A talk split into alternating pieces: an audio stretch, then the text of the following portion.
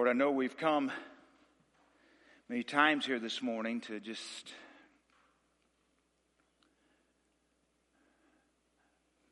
say, knock on heaven's door. But Lord, as we work through even the scripture this morning, I pray that you would stretch our imagination, cause us to think outside the box of our own lives and what you can do with a life that's surrendered to you. Help us, Lord. We pray this in your name. Amen. Mark chapter 10, verses 46 through 52. Mark chapter 10, verses 46 through 52. If you have your tablet or Bible or whatever, or it'll be up on the screen. Then they came to Jericho as Jesus and his disciples, together with a large crowd, were leaving the city a blind man, Bartimaeus, was sitting by the roadside begging. When he heard that it was Jesus of Nazareth, he began to shout, Jesus, son of David, have mercy on me. Many rebuked him and told him to be quiet, but he shouted all the more, Son of David, have mercy on me. Jesus stopped and said, Call him. So they called to the blind man, Cheer up, on your feet. He's calling you. Throwing his cloak aside, he jumped to his feet and came to Jesus. What do you want me to do for you? Jesus asked him. The blind man said, Rabbi, I want to see. Go, said Jesus. Your faith has healed you. Immediately he received his sight and followed Jesus along the road. Jesus elevates in our series somebody one of the things we want to continue to point out that Jesus elevates Jesus elevates those who are discarded a few weeks ago we talked about Jesus elevated children. He, he took people that other people had kind of pushed aside and Jesus elevates them to a position. In this story we're going to focus on one but I want to kind of give you a backdrop here a little bit is I believe as human beings we are designed to live with hope. You know, when I was 24, most of you have heard my, many of you have heard my testimony. To know at 24 years old, I was on the point of, uh, verge of taking my own life. So I know what it's like to live without hope. I know what it's like to get up in the morning and don't know why you're getting up or even if you want to get up. There's just really not a good reason.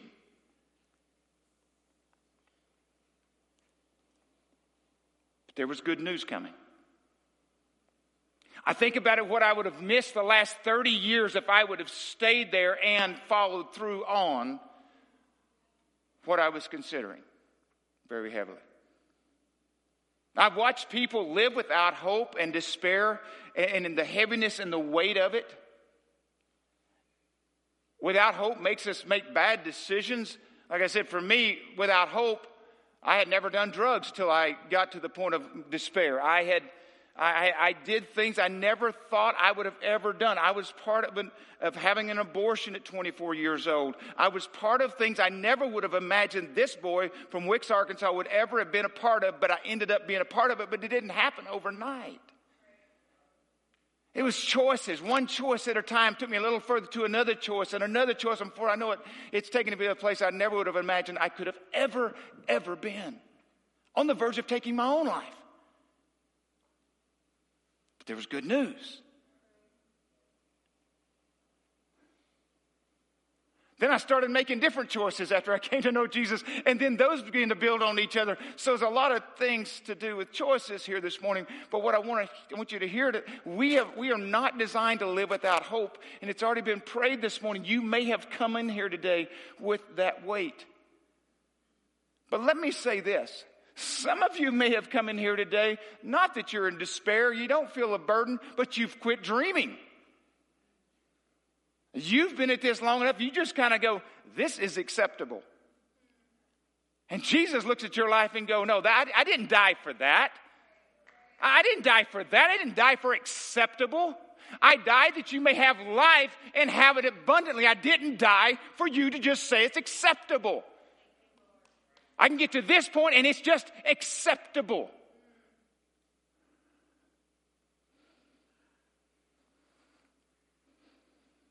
When there is no hope in the future, there is no power in the present. And where there is no hope, there is no dreams. When there is no realization that you serve a God who has, He has, He, he wants to offer you more than you could think or imagine. Ephesians 3.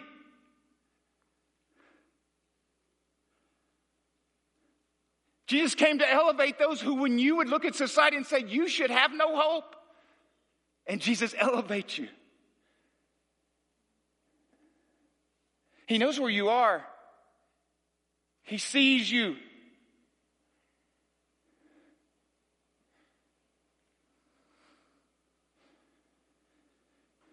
Mark chapter 10, verses 46 through 52. Then they came to Jericho. Now, please, I want, to, I want you to think about this one a little bit. Listen to it. Listen to the things that are going on here this time, if you would. They're coming to Jericho. There's crowds, there's Jesus. Just use your imagination. I shared with you a few weeks ago with children, they say, as far as creativity and imagination, when most children, when they're five years old, are considered geniuses. By the time they're 25 years old, almost nobody is. Because we lose, in some ways, our imagination and our ability to think outside the box, to think. I'm just going to ask you this morning use your imagination. Just use it. Listen to this story, okay? Just, just think about it. As Jesus and his disciples, again, are coming to Jericho, together with a large crowd, crowd were leaving the city. A blind man. See, see him? See him sitting there? See him sitting there with his cloak that's probably either underneath him to his side, maybe all the possessions he has in the world. And the reason he has that cloak there is what? To catch alms. So he's begging for money. He's begging and he's waiting, and you see him there. He's sitting by the roadside begging. When he heard that it was Jesus of Nazareth, he began to shout, Jesus, son of David, have mercy on me. Many rebuked him and told him to be quiet, but he shouted all the more, Son of David, have mercy on me. Jesus stopped and said, Call him.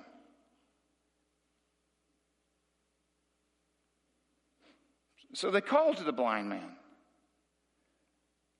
Don't you like this? Cheer up! like Drew Carey or Bob Barker. Come on down. You have been on your feet.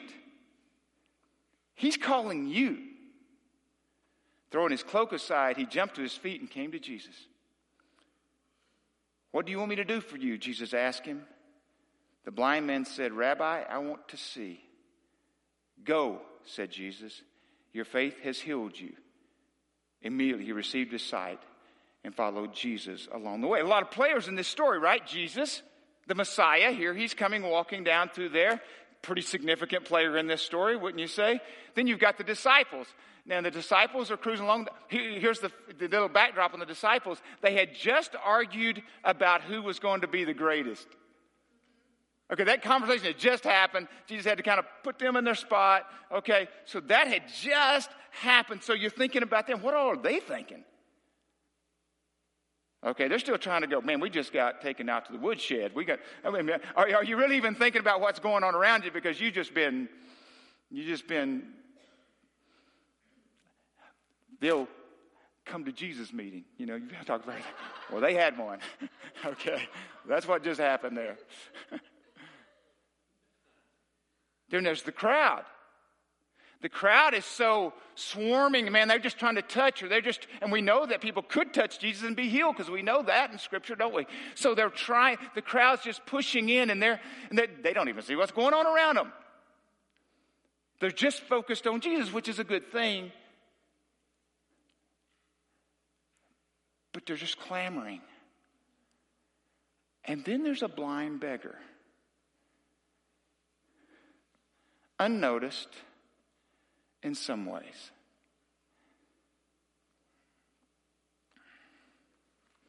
I'm going to read this a third time.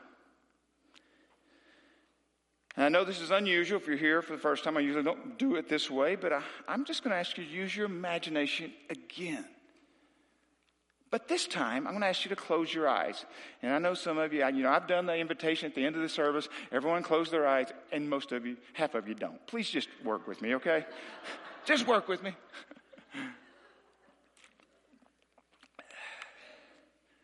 close them tight.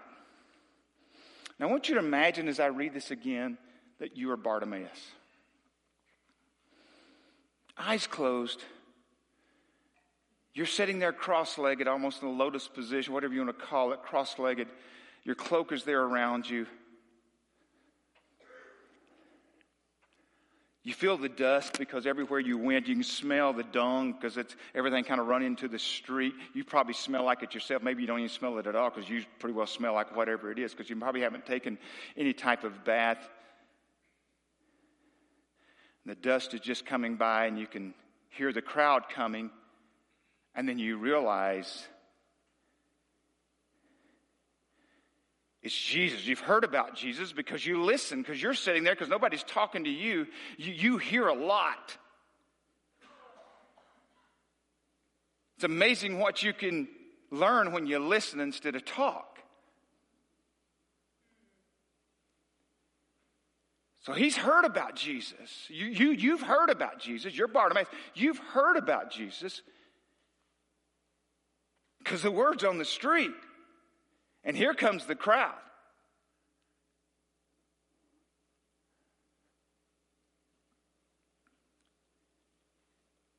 And you sense that the crowd is in the behind, is that the best you can do? because you can't see.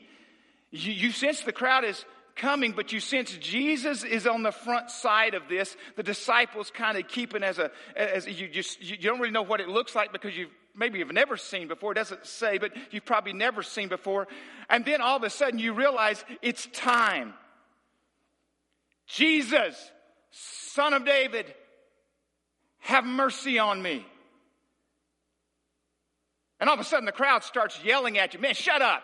This is Jesus. Quit bothering him. This is the, this is the Messiah. He is not going to pay attention to you. Why are you yelling? And all of a sudden you go, son of David, have mercy on me.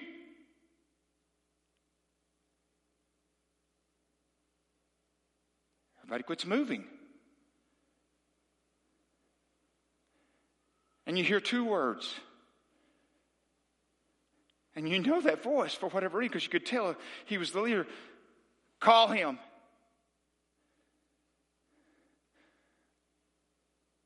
And just before that, there was this crowd yelling, you just, you just shut up. And all there, they're suddenly they're saying, man, man, cheer up. And you can tell they're talking right at you. And all of a sudden, a couple of people grab your arms and help you up. You know, you still can't see. You don't even know where you're going. They help you to your feet and they move you towards, or Jesus moves towards you. And all of a sudden, Jesus, you feel these hands on your face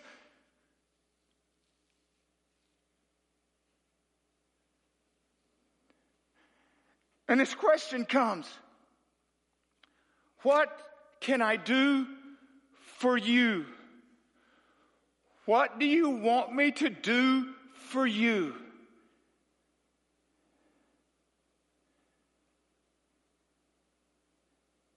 What's crazy is you're asking a question that you don't even, potentially you've never seen before. You just want to see. You, you don't even really know what you're stepping off into. You don't even know when, if, if, if he was to heal you what you're about to see, but you ask the question because it's your deepest longing. I want to see.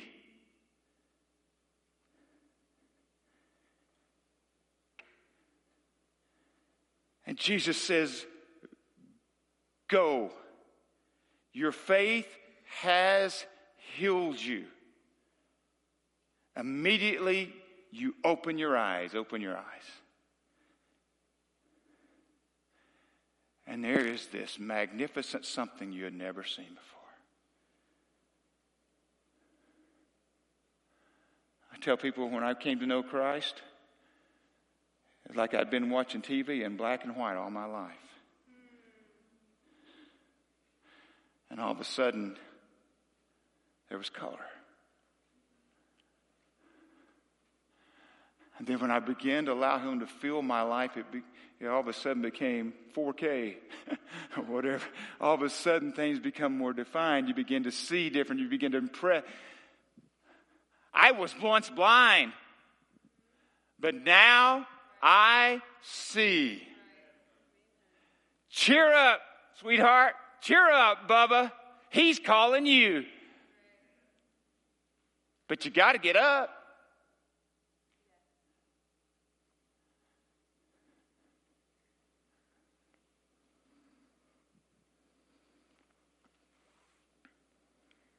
What's your deepest longing? What's your greatest dream or aspiration? And let me do a disclaimer here, real quick. There are certain dreams and aspirations. I tell the staff this all the time. I said, I can dream more dreams than I can, we could ever do in one lifetime. So there's a lot of dreams that never even need to come to the surface. They just don't even need to come up, right? Because they're just not, and not because they're immoral, just because they're too, they just don't need to be talked about. But especially dreams that are self centered. I think there's sometimes we try to get God in on dreams and he goes, You are kidding, right? Uh, yeah, I'm not doing that. yeah, that's a little that's a little greedy, that's a little self-focused, and the dream mostly is just about you. And I have a feeling God doesn't get in when they're just only about you. Now, you being transformed about you, that's right, but to do good for others, to love the Lord your God with all your heart, soul, mind, and strength, and love your neighbors yourself. So, not all dreams or aspirations you might come up with, God's going to get in on because He's going, no, not on your life. I've had a lot of dreams in my life, just like you have them, and you have them as kids. I wanted to be, my biggest dream was, was to play for the Arkansas Razorbacks and make the last second shot every game. Hope the game was close enough so I could do it every game because I practiced it thousands of times in my, times in my backyard. Then I wanted to be a basketball coach. That's what, I, that's what my desire was. I didn't want to be a teacher. And I didn't even want to have to get a college education to do this, but they seemed to require it. And, and, since, and since I never got a college education, I didn't become that. But anyway, but that was my desire. I wanted to coach people, I wanted to help people. Then my desire was I just want to make it. And when I was 24 years old, my dream was I just want to make it to tomorrow. I just wish this would go away. That was my only dream. I just wish this, this thing that's eating me alive, I wish this would go away. Anybody ever been there? There's no aspirations in the future. It's just what's going on inside of me. I just wish it was gone. That's my only dream.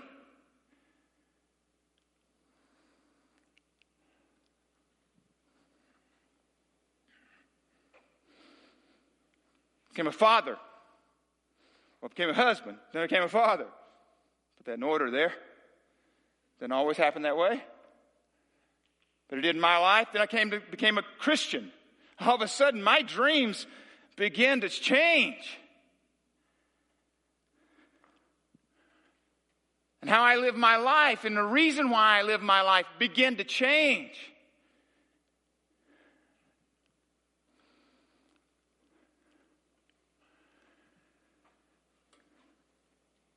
Some of you today just dream about having a job. I've been reading a book called Be So Good They Can't Ignore You, and it's, it's not a Christian book, so you do what you, with it what you will, but it's got some great insight. But a job is a way to pay bills. A career it's work that uh, it's, it's, a path forward and increasingly better work. In other words, I'm going to I'm going to start learning this so I can be better at my job. But then there's a calling. And that calling becomes part of who you are and your identity. And your dreams.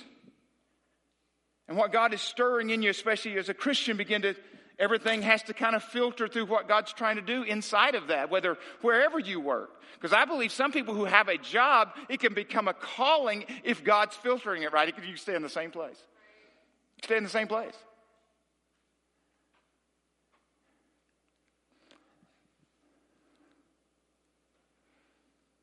But what's interesting about this story to me, one, one of the most interesting parts is this. Is it why did Jesus have to ask a blind man what he wanted? Isn't it obvious?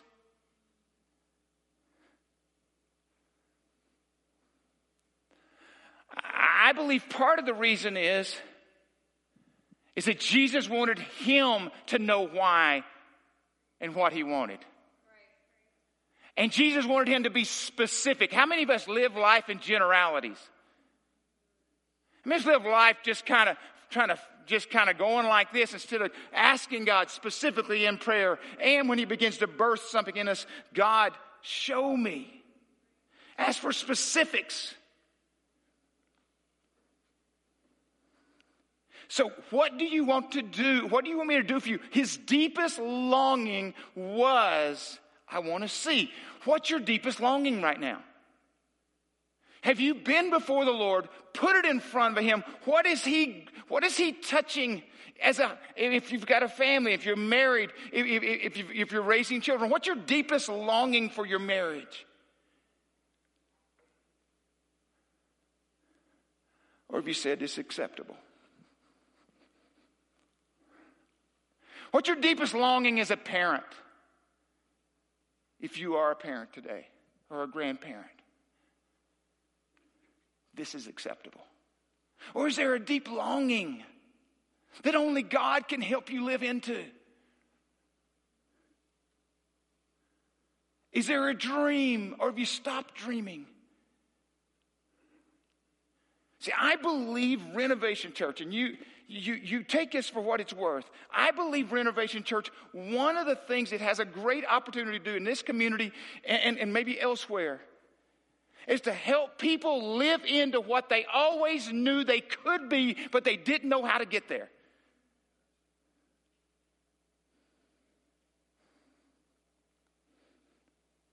What's your job description? I would love for it to be that.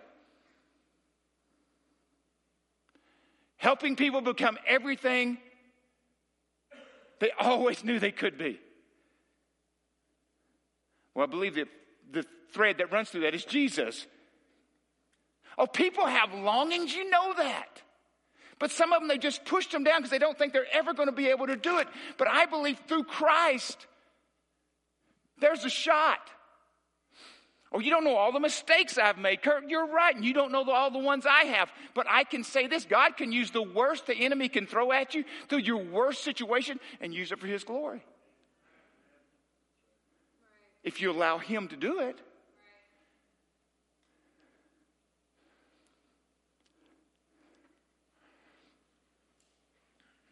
What would you say if you were Bartimaeus? And Jesus grabbed your face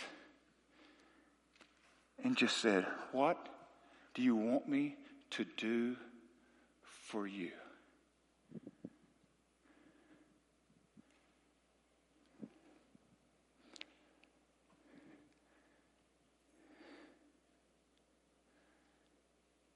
Is it possible? One of the greatest challenges for individuals and churches that you are not living the life of your dreams because God has asked you what you want and you've asked for too little?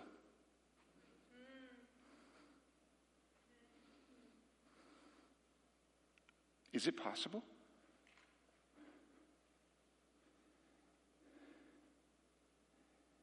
Have you been willing to settle for much less than your deepest longings and greatest potential?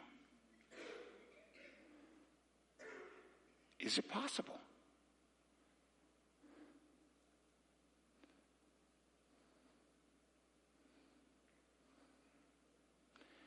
See, I believe this when you begin to ask God, I believe one reason people don't know because it's hard work.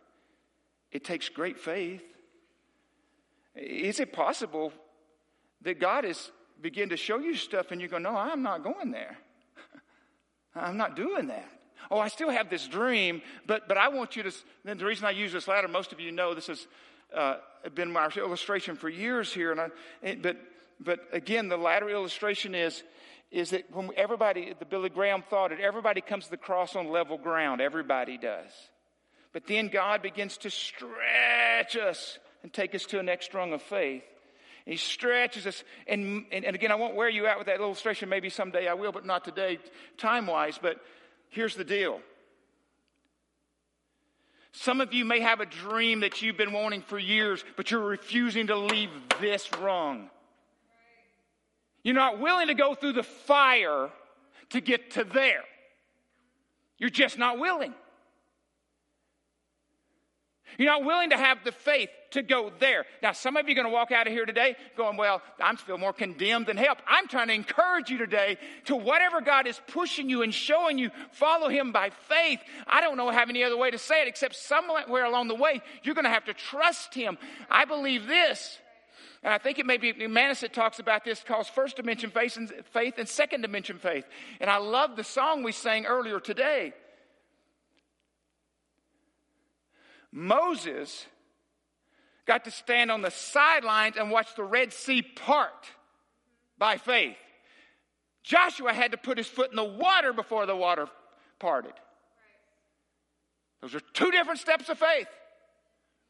And when Jesus asked Peter, we preached on last week, when Peter said to, when Jesus said to Peter on the Sea of Galilee the first time, follow me, it's a different one than it was three and a half years later when he said, follow me. The faith that took the first time and the faith that took the three and a half years later are different places, right? One call, follow me. One call, follow me. But man, does it come in different dimensions. So for some of you today, quit. I, I, and again, I, am trying to say this in a way where it's got a positive spin on it. Okay, I, I don't know. I shouldn't. I'm not trying to be the spin room. I just want you to know some of you have decided I'm not moving. I don't care, God. I don't care. I don't care if you're telling me to go to reconcile with that person. I don't care. Oh, yeah, but I still dream dreams that are up here.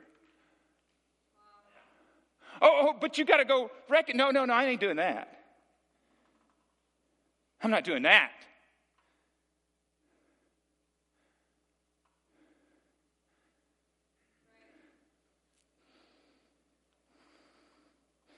And you, you can dress up being stuck for 30 or 40 years. Churches do it.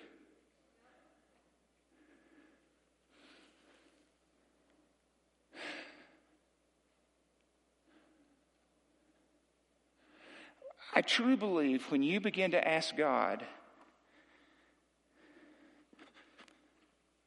what He's wanting to do in your life, the longings start to follow. I believe what He does, He begins to expand the parameters of your concerns.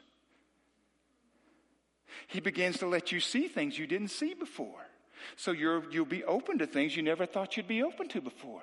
I think Jesus spent most of his time with the disciples trying to get them to think about what they should care about. You're caring about the wrong things. You're caring about food in town, and this woman just walked by you to the well. You were on a mission trip and you missed the mission.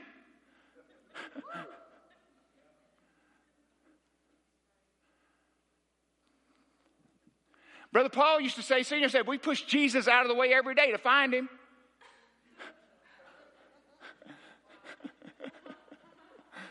and what he was saying was, he said, when you did it to the least of these, you did it unto me. Oh, he's everywhere. He's doing. If you want to see Jesus, quit pushing him out of the way. He's wanting to show you, expand your concerns, open yourself up. But when you do it, be willing to be stretched. And I just want you to know today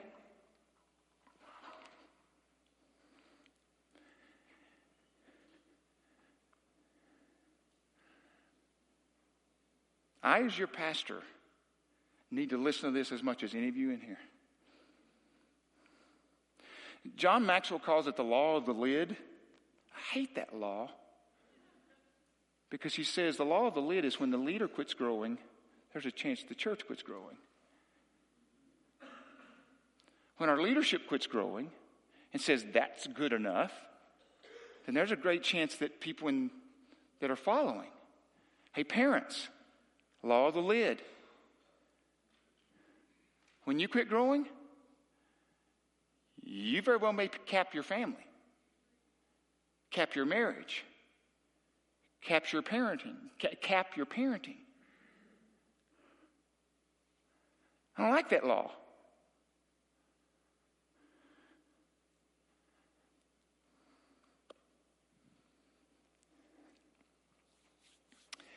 And the other law I don't like, I don't think it's a law, but it's a thought. Once the dream is in your heart, it's in your hands. Once God has stirred it in you and shown you, and you know, now what's keeping you from moving forward?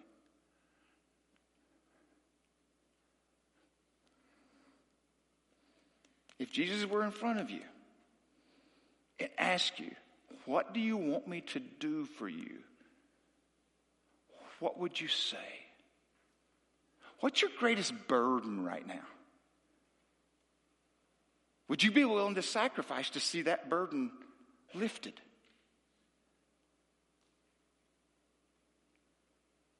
Whether it's in culture, whether it's in your home, whether it's in your finances. What is it? You want to be more generous. You want to be, well, what would you be willing to do? God has birthed in you to become a person of generosity. I'm just saying, it's not because I'm just, I'm just saying, if He has, then what are you willing to do to, to put yourself in a position to be a, or you're willing to simplify your whole life? Down to bare bones? I don't mean poverty. That's not what I'm saying. I'm not saying everybody's supposed to do it. What I'm saying is, what are you, if God stirred something and He's asked you, what are you willing to do to sacrifice to get there as He leads you?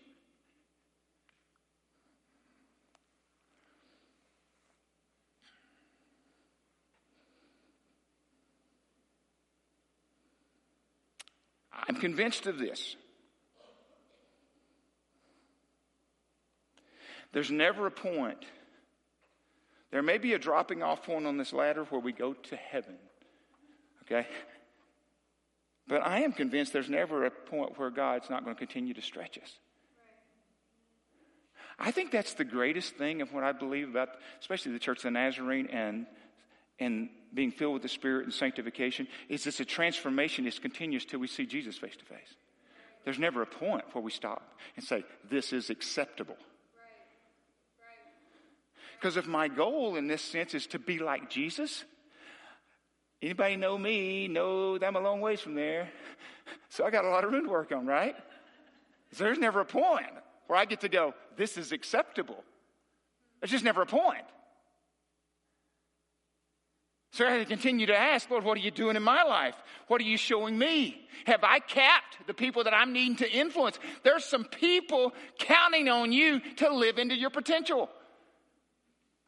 There's some people maybe even waiting to get free, and they don't even know it until you get free.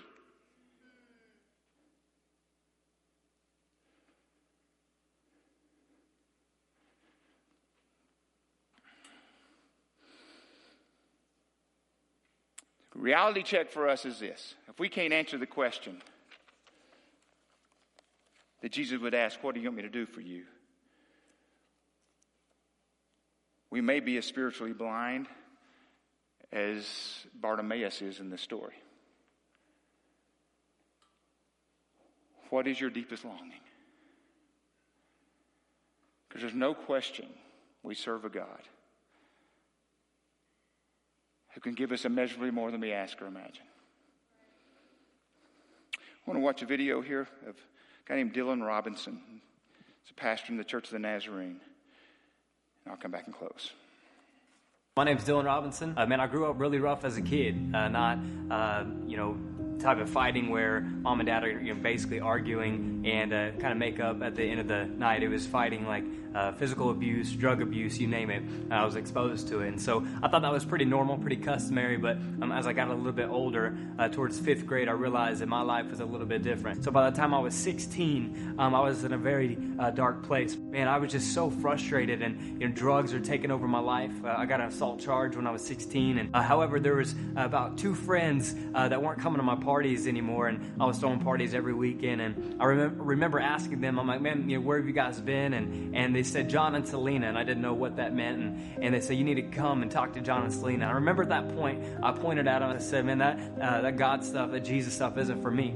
All I had been exposed to was abuse and uh, ne- never knew there was a God who loved me. Didn't know that I had a purpose. I was sitting at a basketball game one night, and I asked my friend if I could go and uh, stay the night with him because I was still going from house to house. And all of a sudden, I looked at him. I said, Man, I said, I'm never going to do anything that anybody wants me to do. You know, I had so much pride, but I said, I need something different. And I said, If this God thing is it, I need it. I wake up the next day, first time sober in three months, um, and man, I had a joy to my heart. Uh, by the end of that next day, um, I gave my heart to Jesus Christ at a 30 hour famine, which wasn't even a big outreach event. I was just sitting there, and um, some of the roughest people uh, in that town were there at the altar, and they're bawling. And, and Pastor Selena had us pray for uh, family. And at that moment, God began to bring back memories as a kid, and me covering my ears and crying myself to sleep, wondering why you know this was happening to me, wondering why all this you know these bad things were coming, why the cops were involved, and, and all these things were happening. And, and he said, Dylan, I loved you. And I got off that altar that day and I knew that I was a changed person. And 2 Corinthians 5 17 says, Therefore, who's in Christ is a new creation. The old is gone, the new is here. And I remember telling John one night, which was Pastor Selena's husband, he, you know, he was feeling sorry for me because my dad and mom were still in and out of jail, and uh, all my friends were uh, back to doing their own thing. He said, "D," he said, "Do you want to go back, man, to your old life?" And and I just looked at him and said, "Johnny," I said, "Jesus is all I got, man." I said, "There's no going back." And so, uh, long story short, uh, by the grace of God, I finished high school, which was a miracle in itself. Ended up going to college, and then uh, became a youth pastor in Pittsburgh, Kansas, and had a youth group over 150 students, and it was an amazing uh, man time. But then God spoke to me one day. He says, "Dylan, you're going back home. You're going to Springfield, Missouri." So I remember calling Pastor Selena and who was actually my, my godmom because her and uh, John took me in when I was 16 years old. They became my uh, God family, and the first family uh, I ever had where no drugs, no abuse were there. And so I called her. I said, I think God's calling me home. As God began to break my heart, He also broke uh, Pastor Selena's heart and, and realized that we were actually called to uh, plant a church together.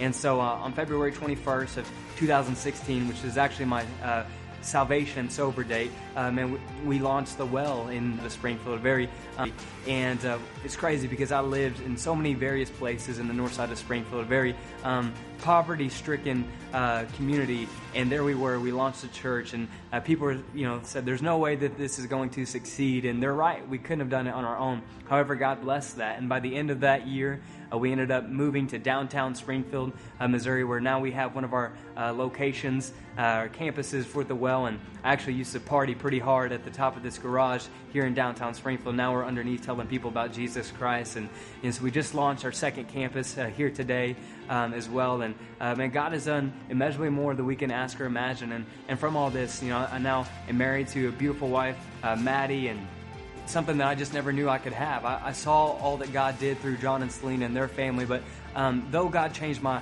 life, I didn't know that He could use me to, to preach His word. Um, I had a broken speech before. I wasn't smart. Uh, I just felt like I was just the kid who got uh, sober and gave his heart to Jesus. But man, God has used me in the ministry in ways that I never even knew He could. And now we know that God just uh, will continue to open doors, and we're going to trust His guidance going forward.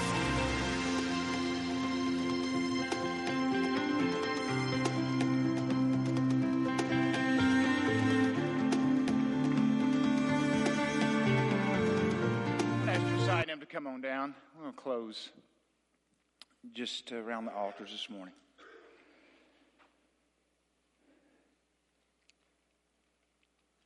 I never imagined this, as Dylan says, never imagined God could use me personally to have gone around the world and do the things that we've been able, and I have been able to do for these last 27 years in ministry. But I want to believe the best days are ahead. Yeah, we've done a lot of dreaming and we've created dreams and we've created some dreams that needed to die. we've, done a lot of things. But he's not done. Here's my saying if you're not dead, he not done, okay? he is still working. As the old children's song, he is still working on me to make me what I should be. maybe, just maybe today, if you've stopped dreaming, if your dream is trying to just get to retirement, if your dream is just trying to get through the day, those are, those are good things to be disciplined and putting money away and do, do oh, I'm not knocking any of that. Please don't hear what I'm not saying. But if that's all it is, oh man, he has greater dreams than that. I love it. I love the message version of Ephesians 3 20, 21. God can do anything, you know.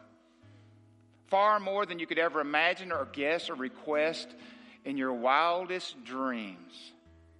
He does it not by pushing you around, but by working within us. His Spirit deeply and gently within us.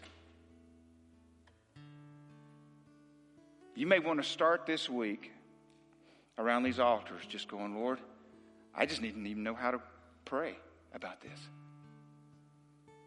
But your assignment this week is to be asking the Lord, Lord, what is my deepest longing that reflects you? Not, not that reflects me and what I want, but what is it that reflects you? And Lord, don't let me be the lid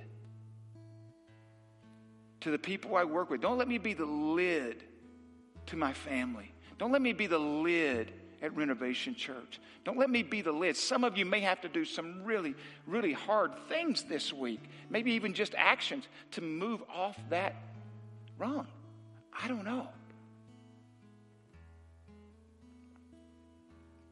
But I ask you to pray that. But we're going to give you an opportunity to come to these altars and start the week out that way. If you would stand with us, And them are going to lead us.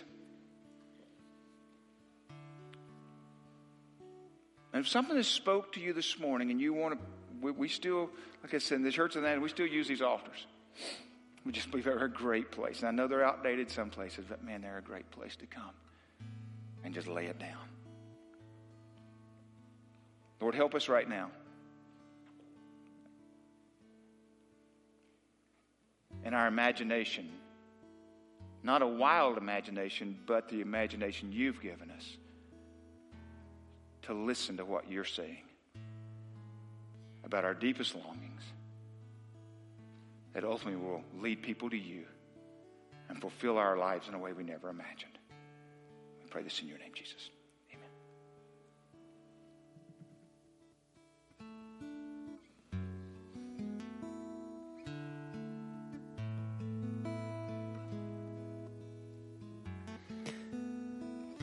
Sing some more of this another in the fire song.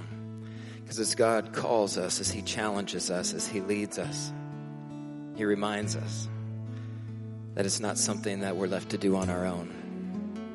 Amen. And with that which seems impossible and very well should be impossible without God, He makes it possible as we lean into Him. Amen.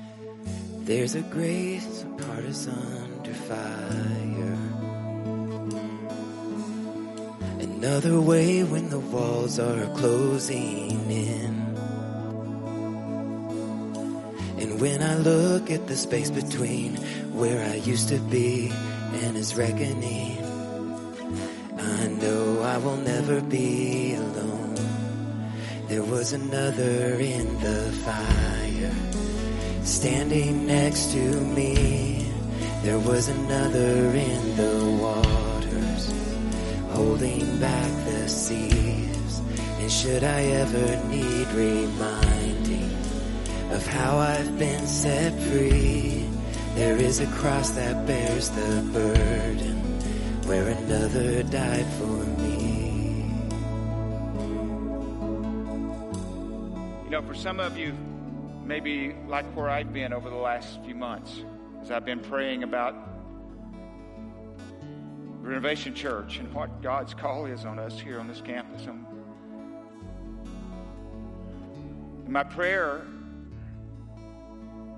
has had to start this way surrender. As I drive off this campus, as I've shared with you before in the last few weeks, Lord, this is yours. This is yours. If I'm in the way, remove me. Just don't kill me. That's what I'm asking. Okay? But this is your church. It's never been ours. This is yours. I don't surrender my responsibility, I, but I surrender the results.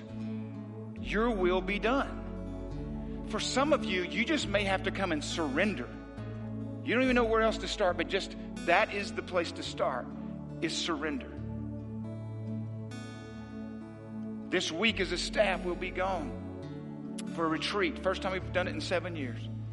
And that's my prayer over our staff that, Lord, that we surrender everything, but we willing to do our part. As we sing one more verse, maybe today surrender is, is where you may need to start. As we sing one more verse.